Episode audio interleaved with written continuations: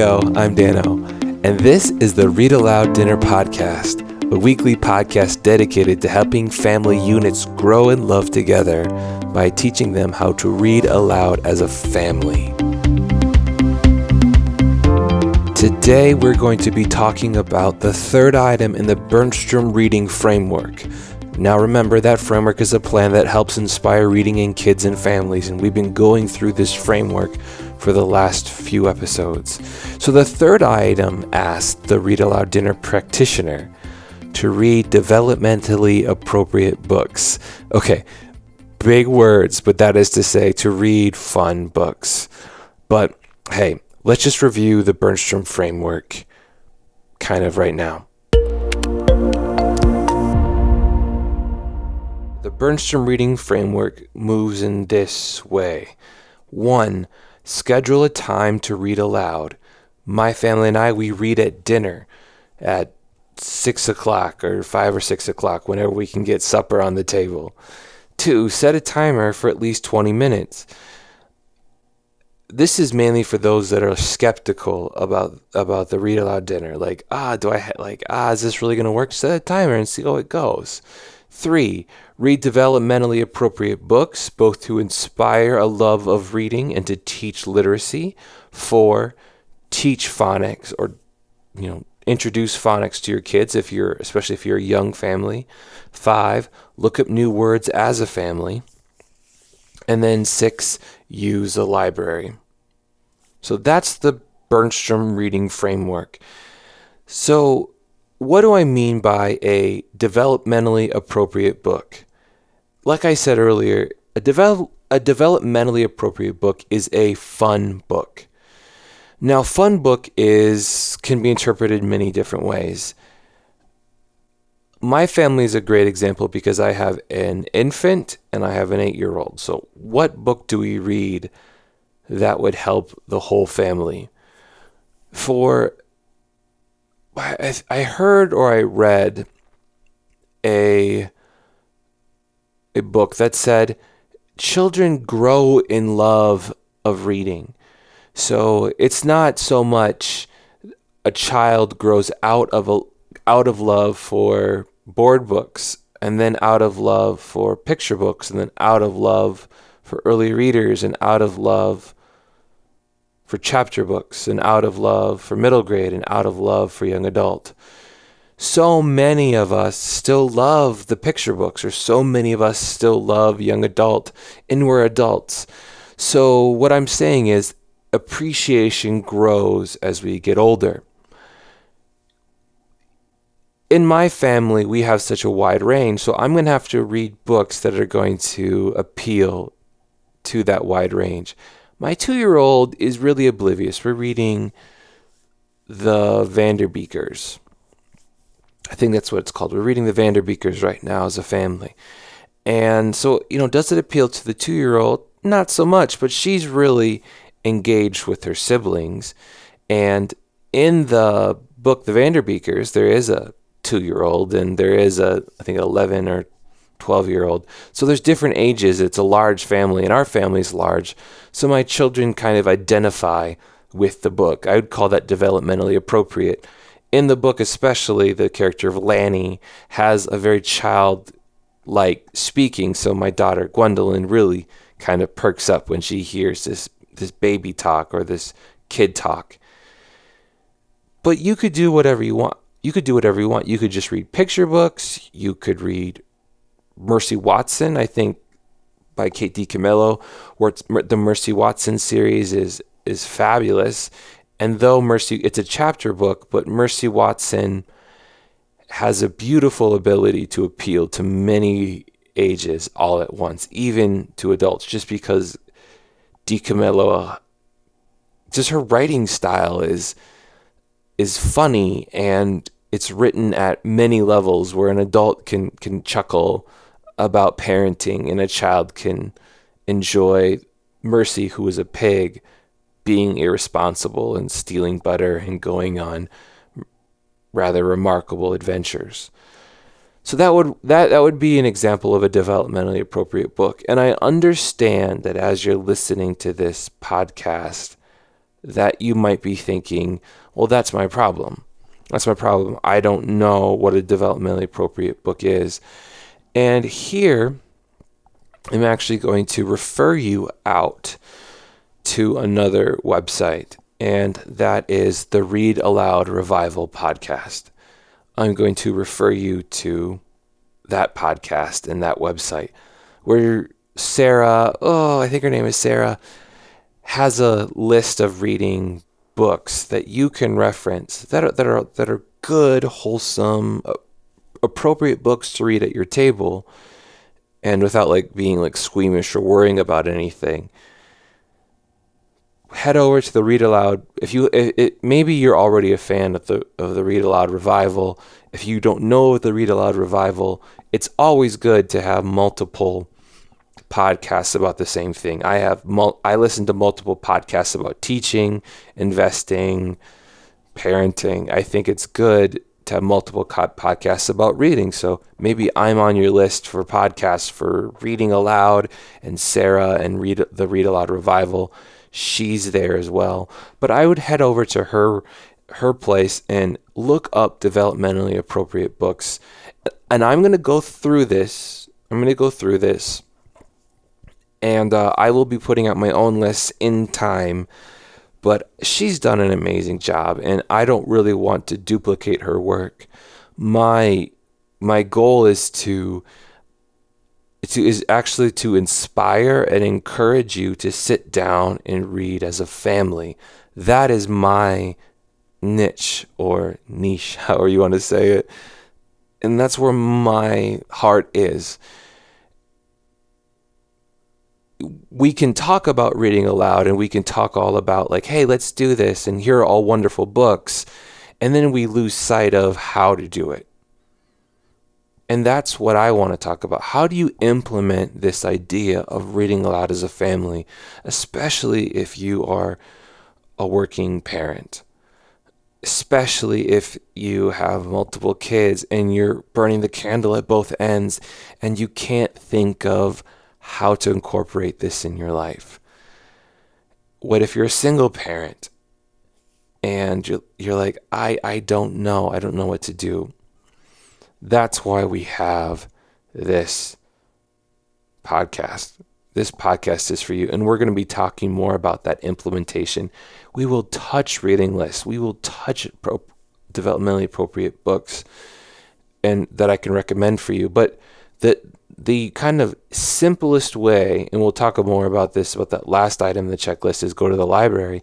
The simplest way to start reading at home is to go to the local library and start picking out picture books. Start with picture books.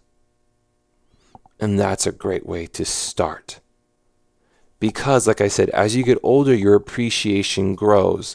So even though we're reading the Vanderbeekers, which is a big chapter book, we can appreciate picture books when we read them. And, and my children love them and they giggle and the pictures, and we have a lot of fun and we talk about the pictures our appreciation grows. So do not forget that point. It's essential. And picture books have very high language. So don't count them off or disregard them as something stupid or unnecessary or childish. Far from it. They are some of the most difficult books to write. Even, even in fact, Kate DiCamillo, I remember her speaking at my graduate seminar, and she said, that picture books were the hardest books that she ever wrote because she she said you have to love every single word and defend every single word. And she is 100% right. If you make a mistake in a picture book everyone makes fun of you and everyone knows that you made a mistake. In a middle grade or a, lar- a longer book you can kind of get away with stuff. Picture book writers are some of the best writers in the nation along with poets in terms of economy of words, telling a story in a very short and simple way. And it is very hard to do. So go to the local library and and find you're gonna and they're usually almost always developmentally appropriate. Now I know there maybe there are some people here that have different religious points of view or or whatever. It's okay.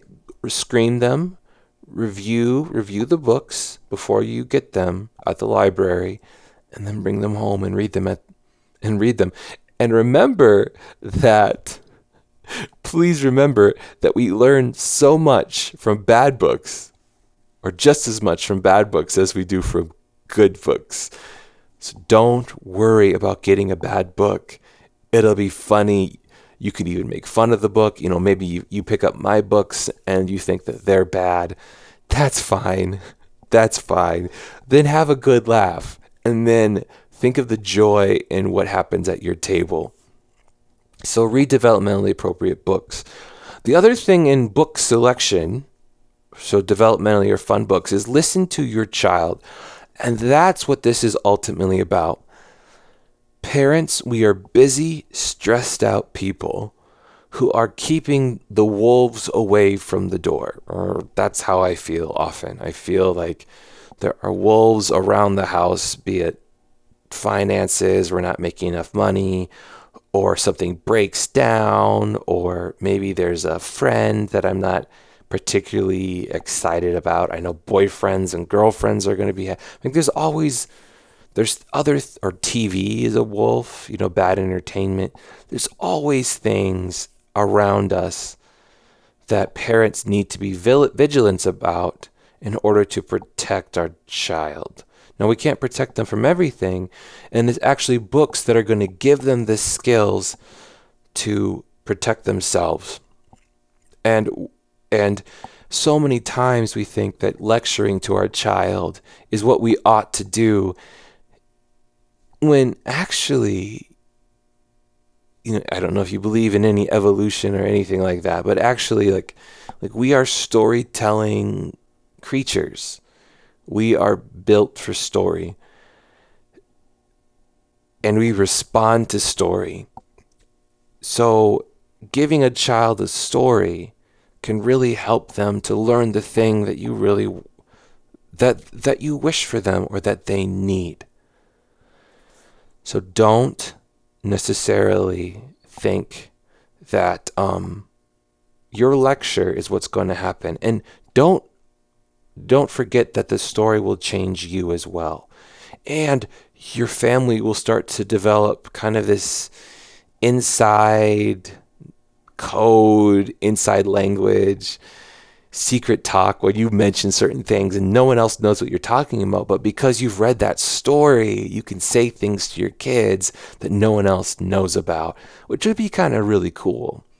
So use stories to to keep the wolves away from teach your kids about the wolves around the house, what to be aware of, how to handle these problems and what you're doing is you're giving them that amazing gift. So listen to your kid.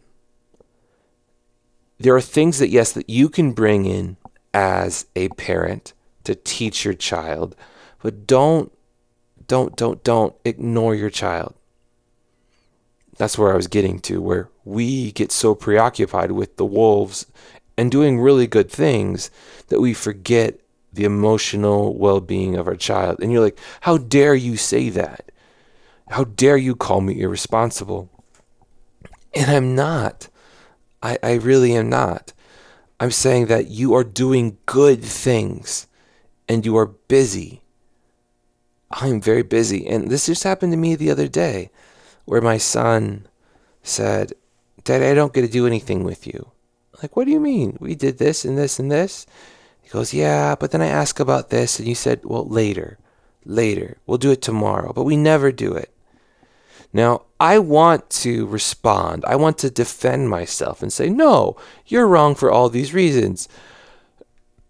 That would be bad. That would be bad because I'm I'm not validating his feelings. Then he's not going to talk to me or tell me those feelings. I said, Thank you for letting me know. I will work on that because he had that feeling for a reason.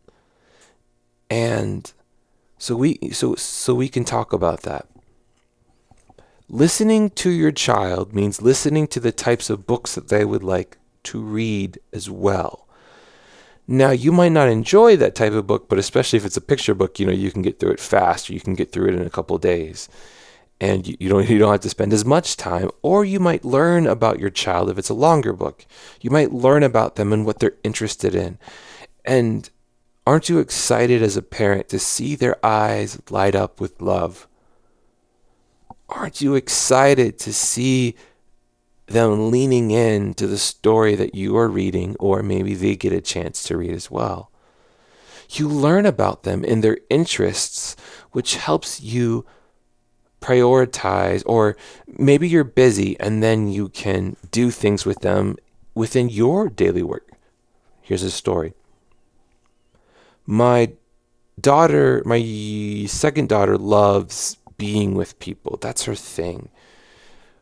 I'll talk about love languages um, frequently on this book. That we all have love languages, and it's really true. It it's not just like fake. It's really true. There's a there's there's a language of love that your child possesses and that they're trying to communicate that language to you.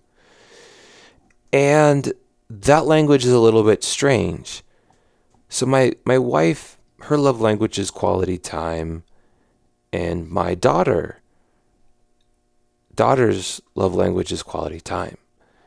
My wife's quality time love language is to watch her shows. So we sit down and we watch what she likes to watch on TV. That if I if there's one way to my wife's heart is to watch what she loves to watch.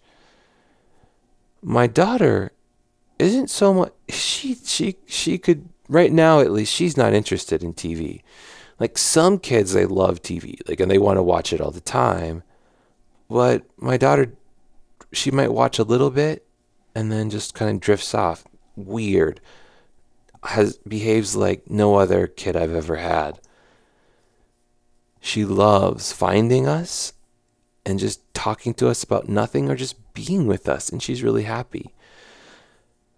Okay, so I realize that that's her love language is quality time, but then it's specifically this dialect of quality time. When I go out for errands, I realize she would say, I come with you. I come with you. I would say no, and she would bawl and she'd find mom. Sometimes she can't come with me, but I realized how easy would it be to tell her I love you by saying, Yes, you can come with me. And she's not a terror. Like there are some children who have temper tantrums in the in the grocery store. I've had children that have temper tantrums in the grocery store. She's not one of them. This is the benefit of having multiple kids because you realize how bad of a parent you really are. Like the first, the, my first child was was relatively easy, and then I had four more, and then my wife and I were quickly we quickly stopped judging other parents, and then we we, we started to encourage them instead because we realized how out of our depth uh, we were and you know we still parent our first child very well and we struggle with the others each child is different and each one requires a different kind of love. And that's challenging at times. So back to the story. So my two year old, I come with you, I come with you. Yes, Gwendolyn, you can come with me. So she comes with me and she, she, you don't need to put a leash on her. You don't need to put her in the cart. You don't need to, she follows you she doesn't touch anything. She just follows. And she has this huge smile on her face. You don't have to worry about where she is because she's right beside you. She's so good that, like, I'm a, okay, okay, true confessions of a bad parent. Like, I give her candy. I probably give her more. Like, well, that's why she comes with you. No, she doesn't because there are times I don't give her candy and she's just as happy. But oftentimes I'm like, do you want a little treat? Because she's just so happy that I respond in a very happy way be- because she doesn't make any noise or fuss or anything. And and is just the, the, the, kindest little girl, girl ever. You tell her no, she be you know it's Dr. Jekyll and Mr. Hyde. She becomes this raging monster that goes throughout the house like screaming and crying and is inconsolable. That's where the temper tantrum comes. But to come with you, to be with you, that's the way to tell her, I love you. In reading, and a child selecting the books that they'd like to read, you can learn about what makes them tick and how to love them. So I guess I'm talking about, I guess, the last item, the library. You can go on Amazon. You could maybe go through the bookshelves and have them pick a book. At your home, if you have lots of books at home, if you don't have lots of books at home, go to the library and have them bring a bunch of books to you. And yes, you as the parent pick so many books, but you can set a limit. You can pick two, you can pick three. Oh, please, may I have this one too? It's like the fourth one. You're like, sure, sure. But they, they didn't pick 10 of like tarantulas. And if you're squeamish about spiders like I am, like you can only read so many tarantulas. So, listen to your child because when you listen to your child, you start to grow in love. And that is what this podcast is really aiming for. Not so much the book lists, great, but about this companionship with your child, connecting with your family, growing together in love. Because that's what's really the most special thing is to have a family that works and joy around the dinner table. And I was sick the other day. I'm a little bit sick today. So if I rush off to go throw up somewhere, then you know why. But I was sick yesterday and I couldn't eat anything or try to, but I couldn't. And again, I got that, that request Dad, are we going to read? I said, No, I can't. I'm so sorry. I'm not feeling well. Maybe mom will read. I don't know if she did because I think I like passed out pretty pretty quick after that or went to bed and just was boom. I feel better. I feel a little bit better, but they I tell you, I tell you, I tell you, you listen to your children. You have them select the books. Magic happens at the dinner table or before bed. The next thing I'm going to talk about is what kind of books can you get? So maybe you don't want to go to the library and you want to go on Amazon and Goodreads or to find books. Okay. A great way to find books is to start with the American Library Association and start if you Google the American Library Association, and I'm going to put a link to that in the description. So, in not the description of if you're listening to this on Apple Podcasts or Spotify, you'd have to go to my website. So if you go to my website, I'll put the link there. Go to the ALA, American Library Association, and there you can find the Caldecott Award winners. So Caldecott would be for the picture book. There will be the award winners for every year, but there's always runners up.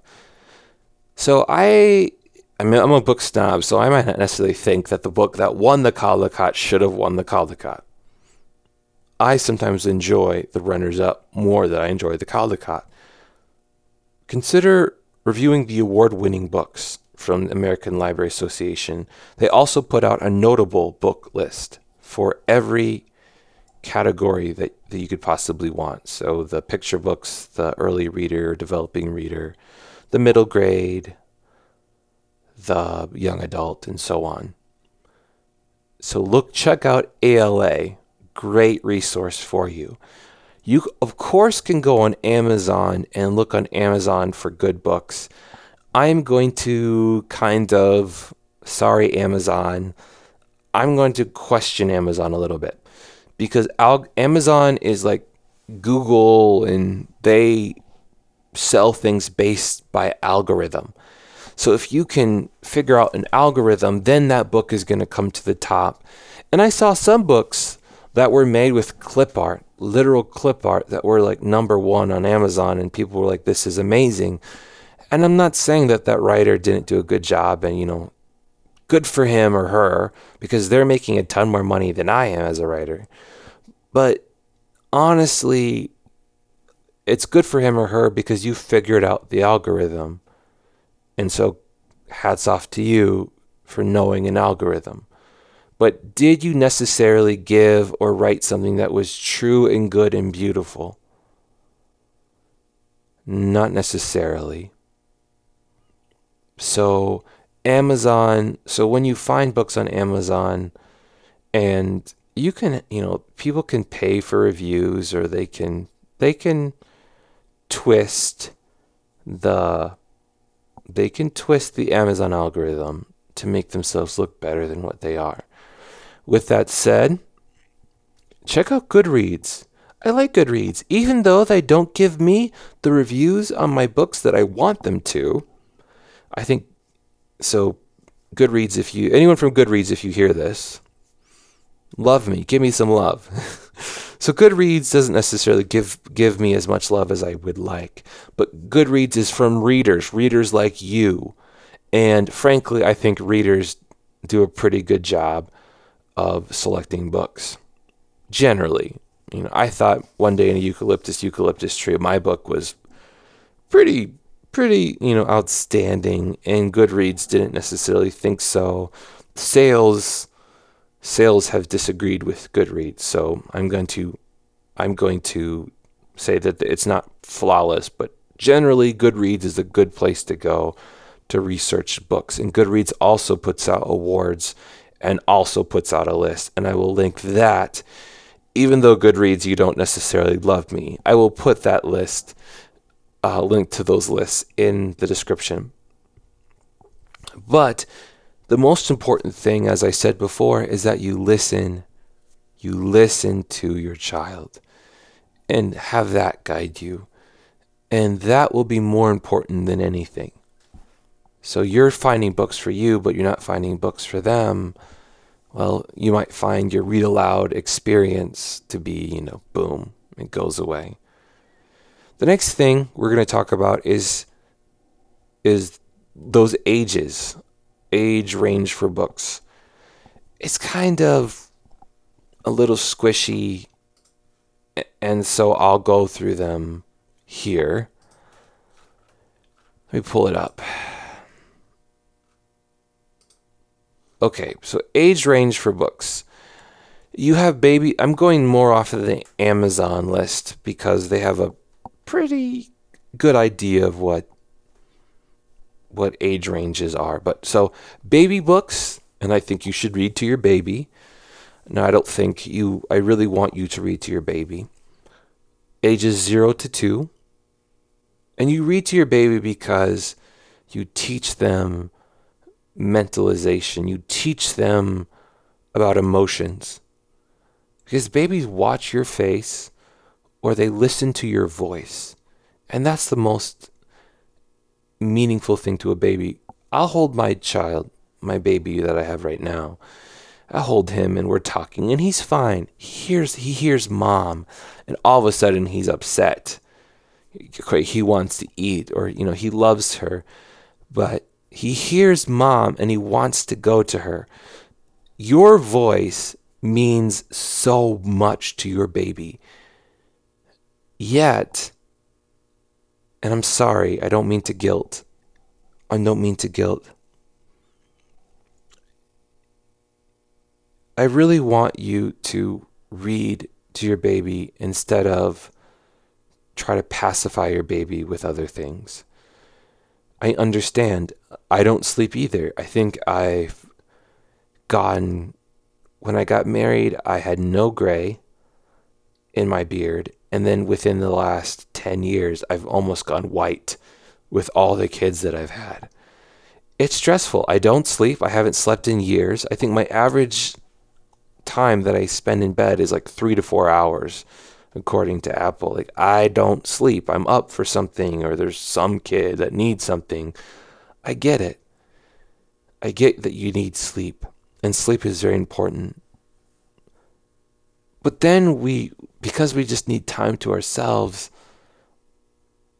I have been guilty of, hey, I'm going to put the kid in the swing and not hold them and try to pacify them. No, and that the swing is fine. I'm not saying swings are bad. I'm not saying pacifying them is bad. I'm saying pick them up, read them a book, because they love your voice. They love you so much. And reading to them teaches them those things. Next, picture books, ages three to five. And picture books could actually be a, quite a large age range, actually, because there's picture books for older readers and stuff. So this is very simplistic. But picture books, think of, again, that Caldecott category, the element like kindergarten, first grade, preschool, kindergarten, f- preschool, kindergarten. Let's just say that. That's the A's that you want to hit for picture books, preschool, kindergarten. Those are the books for that age, three to five. Early readers would be that f- kindergarten, kind of the edge of kindergarten through first, second grade, maybe into third grade. So these are the early readers, and they can be very simple and they can be more complex. This is the Mercy Watson. This is the this is uh, the Theodore Seuss Geisel Award, or I think Dr. Seuss is actually has a lot of early readers. They could be chapter books like Ramona. They could be simple books like Who Stole My Pants or Who Stole My Hat. They could be Elephant and Piggie books by Mo Willems. They might look like picture books, but they're actually very they're more simple or they're easy for kids to read. Scholastic has done a lot of work in their you can head over to Scholastic and see their methodology for teaching kids to read. There I don't necessarily agree with their methodology, but you know, they're have very smart people way smarter than me, so I'm not here to start a war with Scholastic. I'm just saying head over to Scholastic and check out their stuff. We just have some different philosophies, which I think is good. Next, you'll find like your reluctant readers, which is like 9 to 12. Essentially, you're getting into the middle grade. Now, reluctant readers or middle grade, these are books where you really want to inspire kids to read. So, middle grade books are not necessarily books that are chapter books. They could be graphic novels or like books like Dogman or uh, Captain Underpants, Diary of a Wimpy Kid you know, so they combine pictures and text, and kids have a lot of fun with them. And reluctant readers is just you're just trying to find the kinds of books that, that the kid wants to read. The umbrella is middle grade, so third, fourth, fifth, even to sixth grade. Well, even sixth and seventh, and eighth, because it's actually a little larger. But middle grade, those are kind of your middle grade books. And those those are generally chapter books but then you have like i said those graphic novels the comic books. This is good. Comic books aren't bad. They're really wonderful for kids. And when i was getting my daughter to read threw comic books at her but then she matured right? She matured and she wanted to read other stuff but she still appreciates a good comic book that's it you're just helping them grow in their appreciation past that will be young adult, which is going to be eighth, ninth grade through 31 to 34. It's a huge, massive range. So, so a young adult because it, it, it can do like very mature. Th- Harry Potter is a great example of a young adult spanning many ages. Uh, Hunger Games is another example. Divergent, a little bit more violent. I know there's a lot of new stuff out there too. Twilight, definitely toward the more adult end, but still young adult. Huge range of books. So some books you probably wouldn't want to read at the at the table, depending on your personality. Uh, the Hobbit, I think I'd put in there. Lord of the Rings, I would put in there, maybe toward toward the upper upper um, high school end, eleventh, twelfth grade. So th- there's a there's a kind of a overview of what books that we're talking about. But then consider blending. Consider blending books that it's okay. This is a longer. Huh, I need to end.